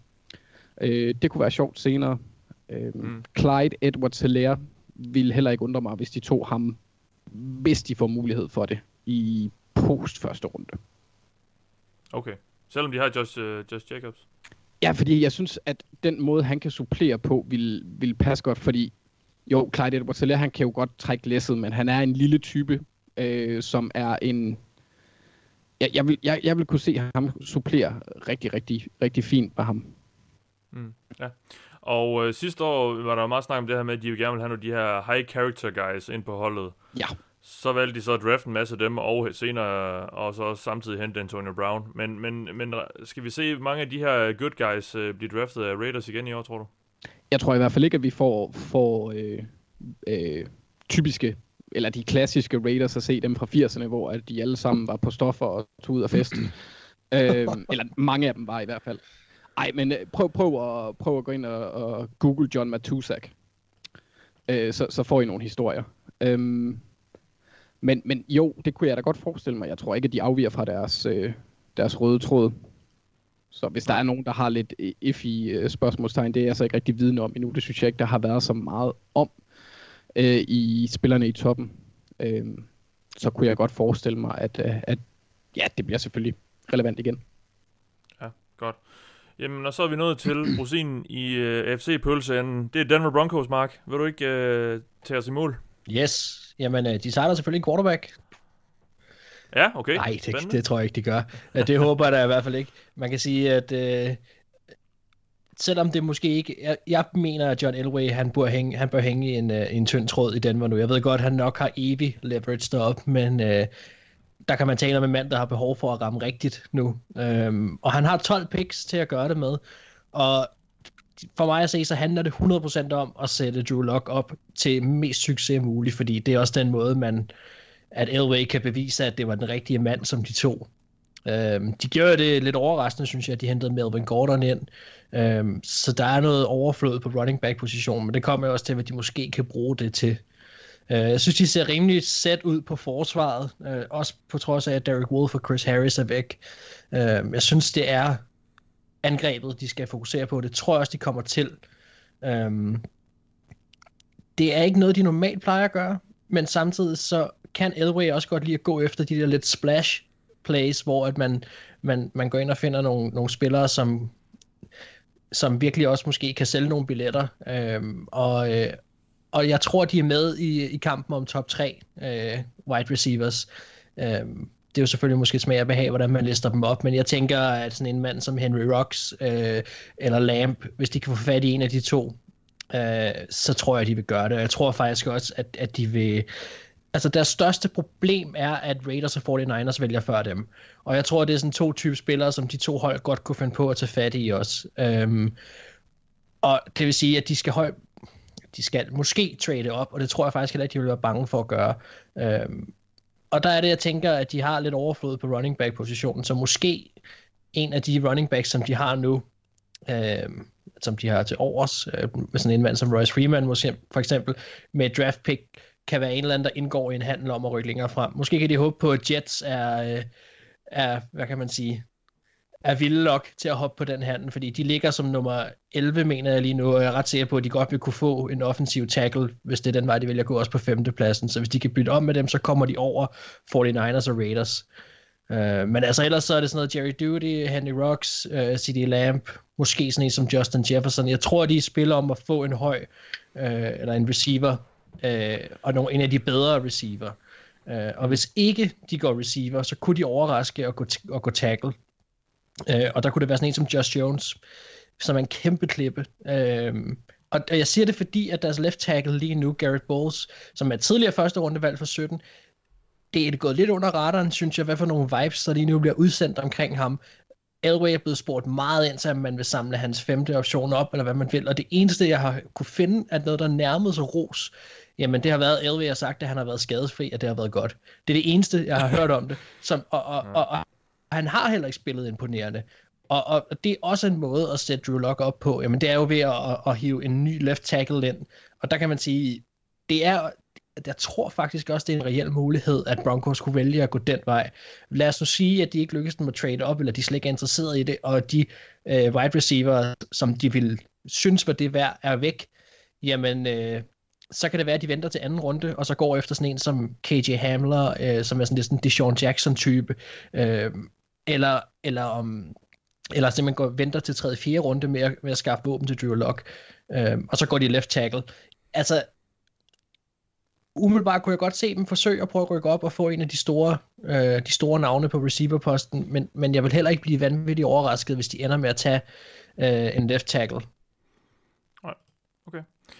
Jamen, inden vi lige kigger på draftens cornerback, så øh, vil jeg lige, har jeg lige taget et lytterspørgsmål med, som vi faktisk fik i sidste uge, men nu endte vi med at, det endte med at tage en, øh, det med at blive rimelig langt i sidste uge, så hvis vi skulle tage det her, så tror jeg, så var det, så var det endt helt galt. Men det er Jesper Nørgaard, der spurgte i sidste uge, og det, det er jo så i forlængelse af, af free agency, men vi kan jo stadig godt lidt tage den nu. Uh, rebuild-strategi ved draft er simpel. Stjerner ud, picks og talent ind, men det kan jo tage 3-5 år, før man er i mål. Hvordan agerer man kløgtigt i free agency i den periode efter jeres mening? Stjerner ind på korte, dyre kontrakter, skubber salary foran sig så, så vidt muligt. Meget bekendt skal man bruge en vis andel af kappen. Ja, det skal man også. Jeg tror, det er det ikke 95% over en treårig periode eller sådan et eller andet? Nej, tidligere var det, jeg tror kun det var 88% over en treårig Nå, periode. Okay. Men det bliver så ændret i den nye overenskomst, så at det er 90% okay. over en treårig periode. Ja, okay, der kan man bare se. Øhm, men hvordan agerer man kløgtigt i free agency, når man øh, er i et rebuild? Øh, Thijs, jeg ved ikke, om du har nogle tanker? Jamen, for det første... Det lyder jo meget fornuftigt, det han foreslår måske. Øh. Ja, langt hen ad vejen, og det kommer også ind på, hvor, hvor hårdt et rebuild man vil køre, om man vil rive det hele ned, ja. eller hvad man vil. Uh, for det første vil jeg sige måske, jeg synes ikke, det behøver at tage 3-5 år. Jeg synes godt, man kan køre et rebuild på, på to år, hvis man er effektiv, eller måske tre år i, i værste fald. Men som han siger, aldrende spillere, der ikke, altså hvis du kigger tre år frem, aldrende spillere, der er på halvdyre kontrakter, dem skal man selvfølgelig forsøge at komme ud af. Om det så er ved at trade dem væk, eller fritstille dem, så man har mere salary cap i fremtiden. Uh, det, det, ja. det, det, er den første strategi. Det, det er ligesom nedrivningsstrategi, eller ned, nedrivningsdelen. Du skal vurdere dine spillere nu her. Hvem kan vi få picks for? Det kan også være en, det kan også være en spiller, der går ind i sit tredje år af en kontrakt, som du tænker, okay, det her anden rundevalg, eller første rundevalg, han er okay, men han er ikke en spiller, som vi om et år vil give en stor kontrakt. Så prøver vi at trade ham væk og få noget værdi tilbage. Det kan også være en, en mulighed. Øh, så, så det er, først så vurderer du din trup. Hvem kan vi bruge om tre år? Dem vi ikke kan bruge om tre år, de skal ud, hvis de har en eller anden form for trade-værdi, så prøve at få nogle picks for det, eller så fritstille dem, så der i hvert fald ikke er kontraktmæssige ting om to-tre år, der, er, der, der ligesom tager, tager cap space. Altså derefter, så, så handler det jo om at bygge, bygge gennem draften. Jeg er jo sådan lidt, der er jo altid snak om, hvornår tager du en quarterback i hele det her scenarie. Jeg er sådan lidt i det her, i den båd, der hedder, du tager en quarterback, når du har mulighed for det. Altså, ja. du, for min skyld må du gerne tage en quarterback som det første i dit rebuild, hvis der er en quarterback, du tror virkelig meget på. Det sværeste ved et rebuild, det er at finde en quarterback, så du tager ham. Så ved jeg godt, at man kan tage en quarterback og stille ham i en dårlig situation, og det er ikke ideelt. Men, men den chance, synes jeg næsten, du behøver så tage, øh, du, du skal tage på en eller anden tidspunkt. Det er klart, du skal ikke forsere et valg af en quarterback, hvis resten af truppen ikke er på plads. Men hvis der er en quarterback, du tror på, så skal du bare tage ham, synes jeg. Men altså, øh, ellers så, altså Jesper nævner det rigtigt, få øh, de gamle afdankede spillere ud, prøv at få så mange picks som muligt, og så bruge de picks på at bygge en eller anden form for trup op. Øh, og og det, det er jo klart, at det trup skal ikke bygges op via, via running backs og, og, og safeties, men prøve at bygge op på nogle, nogle af de rigtig værdifulde positioner, cornerback, edge, offensiv linje, som udover quarterback, mener, som jeg mener er de, de vigtigste positioner. Så det er der, jeg vil bruge en masse af de her, måske, hvad man kalder premium picks, altså høje valg på, på de positioner, og så prøve at bygge ud mm. fra, mm. ud fra det. Og så, øh, så i free agency, lad være med, i hvert fald i det første år, mens du stadig er i gang med en form for nedrivning, så lad være med at gå ud og bruge en masse penge. Men når du er i anden, tredje år, så kan du godt gå ud og bruge penge på spillere som sådan. Man skal bare lade være med at gøre det på aldrende spillere. Så skal man finde spillere, der er i deres bedste alder, 26, 27, 28 år, og er rigtig dygtige, så må du gerne gå ud. Altså, Dolphins ser der går ud og bruger en masse penge på Byron Jones. Det er helt fint. Han er, han er stadig relativt ung. Han er stadig en meget, meget dygtig spiller. Altså, gå ud og bruge penge på det. Helt fint. Ellers så lad være med at gå ud og lad, lad være med at gå ud og hente en 30-årig spiller og give ham en stor kontrakt. Altså, det, det, det giver ikke nogen mening, hvis du sigter efter at gøre noget om to år eller tre år. Så øh, altså, du må gerne bruge penge i free agency, men man skal gøre det lidt mere, man skal tænke sig en lille smule mere om, tror jeg. Jeg vil sige, noget af det vigtige også, når man, når man laver det her rebuild, det er også, at man er konsekvent i sin strategi. Øhm, det nytter ikke noget, at man, man ender, øh, som vi har snakket også om nogle gange, det der med, at man rammer, lander lige midt imellem, Øh, enten er man i rebuild, eller også er man ikke i rebuild, hvis det skal virke. Og, og der skal man også tage nogle chancer. Og vi snakkede lidt om det, det kunne være et eksempel. Vi snakkede lidt om det sidst. Vi ved ikke, hvor Panthers er. Hvis Panthers nu for eksempel virkelig mente deres rebuild, jamen så var det en god idé, som, som Thijs har foreslået flere gange også nu, at tage en chance på at sende sådan en som McCaffrey væk, og få nogle draft picks ind og sådan noget. Altså sådan nogle ting, vil der skulle til, synes jeg, før man tager rebuild seriøst. At det er man, det vil også være nogle, nogle nogle markante navne, måske man kommer til at sige farvel til, øh, som man måske er glad for i klubben, men, men, men det skal handle om det store billede, og vi har bare set hold, der bliver fanget ind midt imellem, og det bliver bare aldrig godt. Så hvis man vil rebuilde, skal man være konsekvent. Mm, ja, jeg synes jo, det er interessant, fordi for eksempel sådan hold som Dolphins, har jo i deres rebuild her sendt nogle øh, unge upcoming øh, profiler væk, øh, Larry Tunsil og Mika Fitzpatrick, det kan jeg også huske, vi snakker om, da det skete. Altså, hvordan vurderer I den der balancegang, der kan være mellem, man vil gerne have unge spillere ind til fremtiden mod at samle øh, draftkapital sammen? Jeg tror altså også lidt, det handler om, at nogle spillere også skal være, man, man, når man laver det der rebuild, så skal man, skal man være konsekvent, og så skal man så sige, ligesom i Browns også, og i nogle andre hold, at man, man siger, fint nok, nu har vi de her to eller tre år, hvor det potentielt ikke er godt, vi arbejder frem mod et større mål, og det er ikke altid, at spillerne køber ind på den, Øh, og, og hvis ikke spillerne køber 100% ind på det heller, jamen så, så næsten ligegyldigt hvem det er, synes jeg, så skal man se, hvad man kan få for, for dem, øh, og, og se om det kan hjælpe med at, at, at få nogle spillere ind, som så kan være med til den her rebuild-proces. Og der kunne sådan en som Minka Fitzpatrick og så videre, det var fint nok, altså et virkelig, virkelig god spiller, der blev sendt afsted til Steelers. Øh, men der var også lidt omkring det der med, om man vil være, om man vil være på holdet i så lang tid, øh, mens det var rebuild og så videre. Og det, og det så må også være en del af det. Anders Bakker. Ja, men jeg tror også, at det handler med øh, Dolphins som eksempel, der handler det også om trænerstaben. For de gik jo i, altså dem de sendte ud, øh, Tunsil og, og Minka, har jo også hængt sammen med den nye trænerstab, kunne jeg forestille mig. Hvis det var sådan, at Brian, Brian Flores han havde taget de to spillere, ville de jo nok øjensynligt stadigvæk være der, øh, kunne jeg forestille mig. Også, at Ja. det har noget at sige. Men og, og, og måske lige eksemplet med Tonsil var der måske også tale om, at der var simpelthen et tilbud, man ikke kunne sige nej til. Altså, godt nok, Ja, ja. ja. Var, han en, godt nok var han en fin spiller, og man har, øh, de har manglet en lige siden, nu er det så kun et år siden selvfølgelig, men de mangler i, i særdeleshed øh, nogle gode tackles nu. Men der, når, man, når et hold tilbyder så meget som Texans gør, for en spiller, som man måske ikke er helt sikker på, om bliver en kæmpe stjerne eller ej, så, øh, så, så burde man måske bare trykke på knappen, som de så Altså, også gjorde. Et sidste vigtigt råd, når man er i rebuild. Sig ja til alle handler med Bill O'Brien. Sig ja, Ja. til alle handler med Texas. Det er det klogeste, du overhovedet kan gøre. Ja. Jamen det, jeg, altså det forbløffer mig. Altså, jeg, jeg grammes helt nærmest, når jeg, når jeg tænker over, hvad det er for nogle handler, han har lavet, og hvad han, hvad han har gjort ved det hold, og hvordan han har forsømt det. Altså, jeg synes simpelthen, det, Ja. det er nærmest modbydeligt. Nå, Altså, det var mit mini... Ja, bare kom, Anders. Nej, jeg, jeg synes bare, det kunne være sjovt, hvis de vandt Super Bowl næste år, så se ham til pressekonferencerne bagefter. Altså, det kommer ikke til at ske. Altså, de, de, de vinder ikke Super Bowl. De har, de har jo et skodhold udover, I know. udover Deshaun Watson. Jeg tror bare, han var en af få, man nok godt kunne forestille sig, ville tage bundløse lederhusen på i glæde. Ja, nu øh, ikke mere til dine øh, dagdrømme. Vi skal, okay. snakke, ko- vi skal snakke cornerbacks nu, Thijs. Øhm, Ja. de, de bedste i draften. Kan du ikke lige fortælle os lidt om den her øh, positionsklasse i år? Jo, jamen, øh, jeg tror også, jeg har nævnt det før. Jeg synes egentlig, det er en god overgang. Den er markant bedre end sidste år, for eksempel. Og jeg har nok en 6-7 navne, som jeg synes er bedre end den tredje, anden, tredje bedste sidste år. Så jeg synes egentlig, det er en god overgang, og jeg synes også, der er fin dybde. Øh, og der er rigtig mange forskellige navne at skyde på i de første, især to runder. Jeg synes, der er mange forskellige typer og mange gode bud på top 50 spillere.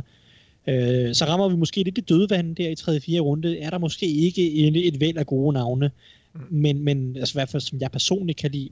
Men øh, der er rigtig mange slot cornerbacks i år, synes jeg. Det er en ting, der er værd. Altså, der er rigtig, rigtig mange interessante, spændende af de her lidt små, altså Anders skal jo godt lide de her små feisty typer, øh, og dem synes jeg, der er mange af i år, og der, der tror jeg virkelig, der er noget værdi at finde en, i at finde en slot cornerback i 3., 4., 5. runde i år. Øh, så jeg synes, jeg synes, det er en god overgang, der har mange forskellige ting at byde på, både i toppen, og så i de lidt senere, eller midtrunderne af draften. Ja. Og lad os så høre, hvem de bedste er. De, de fleste, der måske bare har fulgt en lille smule med i årets draft, vil jo nok øh, kende navnet Jeffrey Okuda. Jeg går ud fra, at han er nummer et. Jamen, det er han. Han er nummer et for mig, og det er, det er han rimelig suverænt. Han er, han er en fantastisk all-round cornerback, der næsten ikke har nogen deciderede svagheder. Der er nogle forskellige ting, som han, han kan forbedre, men altså, han er en stor cornerback, der bevæger sig utrolig godt. Øh, han spiller fysisk også. Altså, han er villig til at takle, og er villig til at tage kamp med, med, med receiverne. Det er nogle gange noget, som man, man godt kan mangle hos nogle af de her topnavne, at de er lidt sådan, nej, jeg, jeg behøver sgu ikke at takle, jeg, jeg er en stjerne, ikke? Men, men det er ikke, ikke noget problem for Okuda. Han bevæger sig godt, han sidder tæt i mandsomdækning. Altså det eneste, man kan sige med Okuda, man nogle gange mangler eller savner lidt, det er nogle splash plays på en eller anden måde.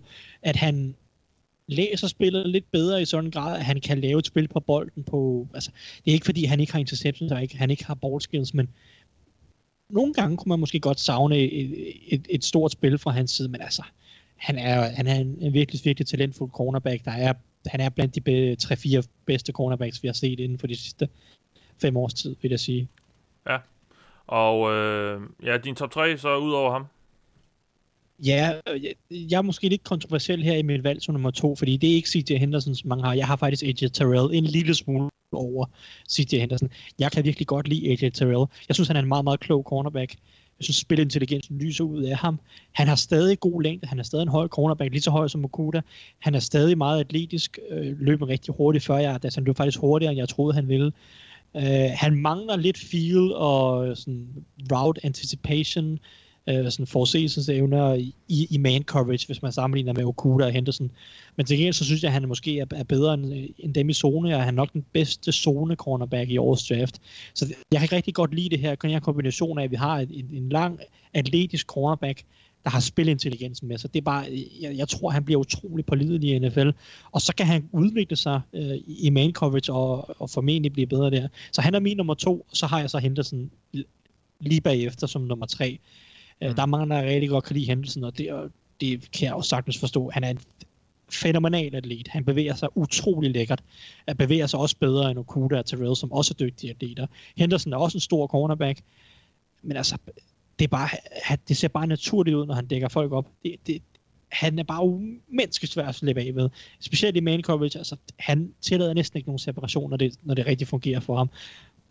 Det, der er med Henderson, som gør ham lidt farlig, det er, at der er nogle mentale blunder. Altså, der er simpelthen nogle spil, hvor stikket, eller hvad, sådan, hvad hedder det, forbindelsen til joysticket, det, for, det forsvinder bare.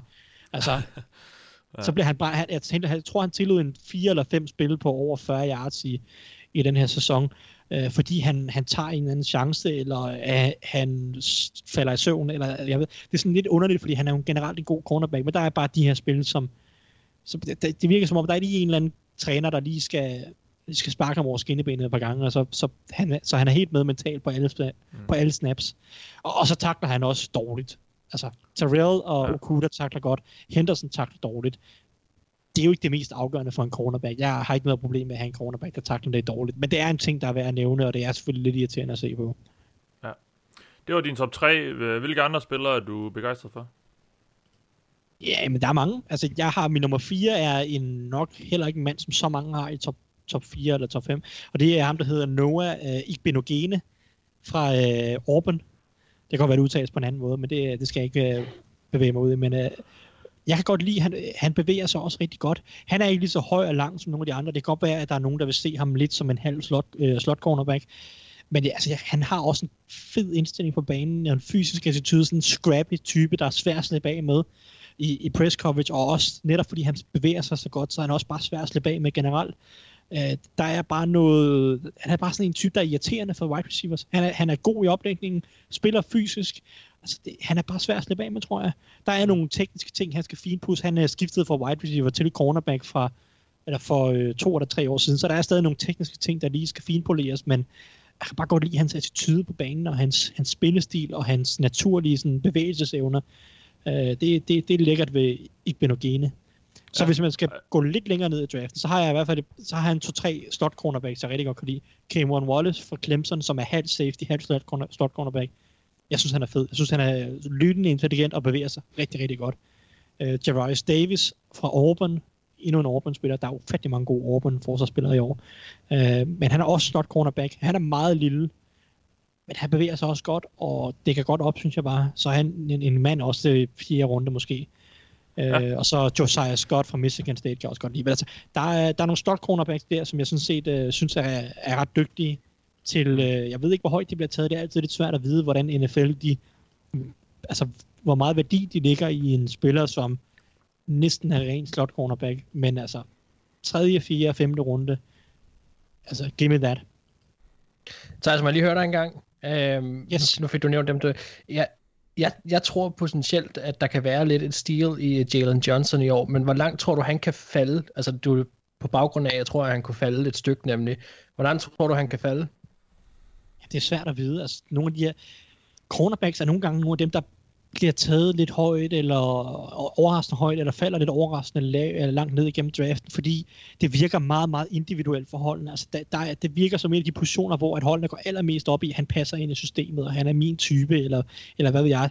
Øh, det virker som, at mange holdene har en eller anden form for øh, sådan nogle, nogle forskellige krav til højde og størrelse, eller deres system og så videre.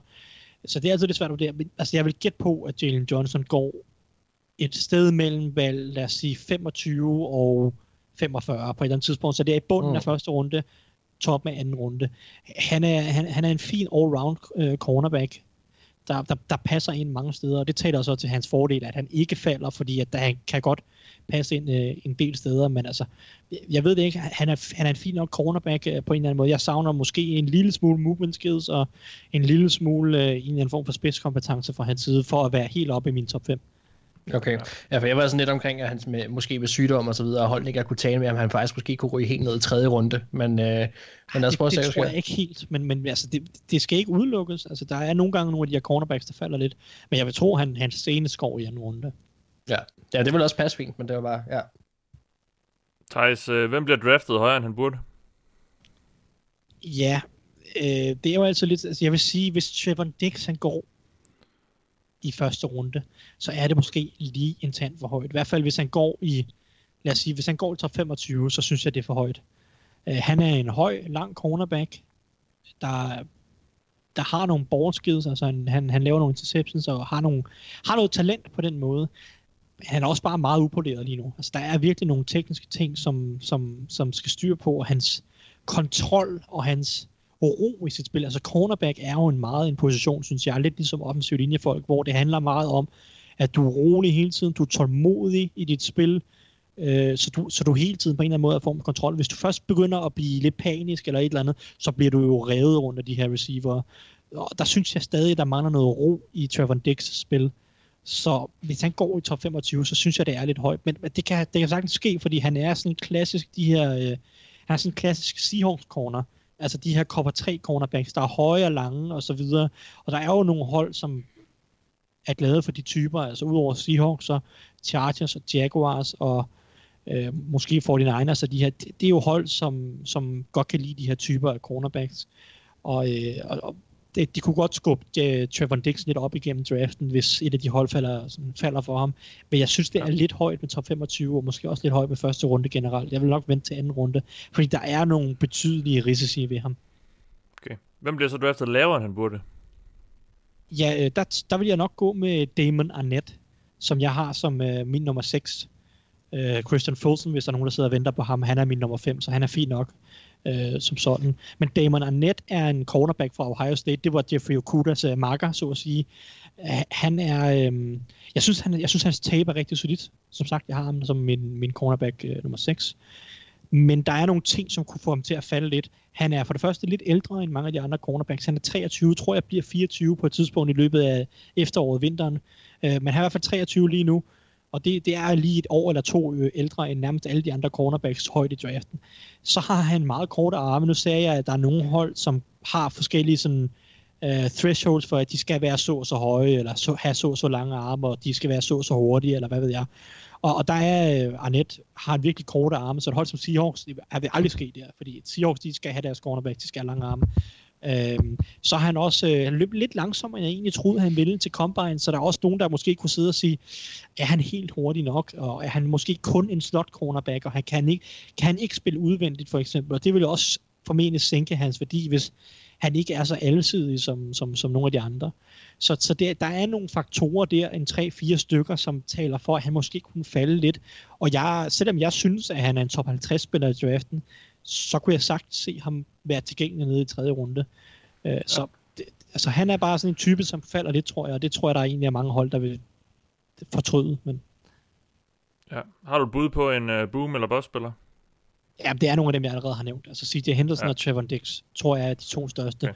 Okay. Uh, Henderson har jo eminent potentiale, måske endda et potentiale, der er større end Okuda. Men der er også bare nogle ting, som, altså det kunne godt gå galt, hvis, hvis de der tendenser med, at han har nogle blunder, er det et tegn på, at han ikke kan sådan processe ting hurtigt nok mentalt, at han overser ting, eller har svært ved at læse spillet nogle gange, så er det jo en ting, som, som i endnu højere grad vil blive udstillet i NFL, og kunne få ham til at slå fejl, selvom han er en eminent atlet, der bevæger sig fantastisk. Trevor Dix, som sagt, den her manglende ro og kontrol over hans spil er bekymrende. Kan han, kan han lære den på en eller anden måde i det rette system? Det er et spørgsmål, som, som nogle af holdene skal prøve at besvare. Øh, og, og potentielt kunne få ham til at, at blive et bust, øh, så at sige. Men altså, som sagt, hvis han lykkes, så har han jo prototypen på de her cover 3 cornerbacks, som, som så kunne han også godt blive god.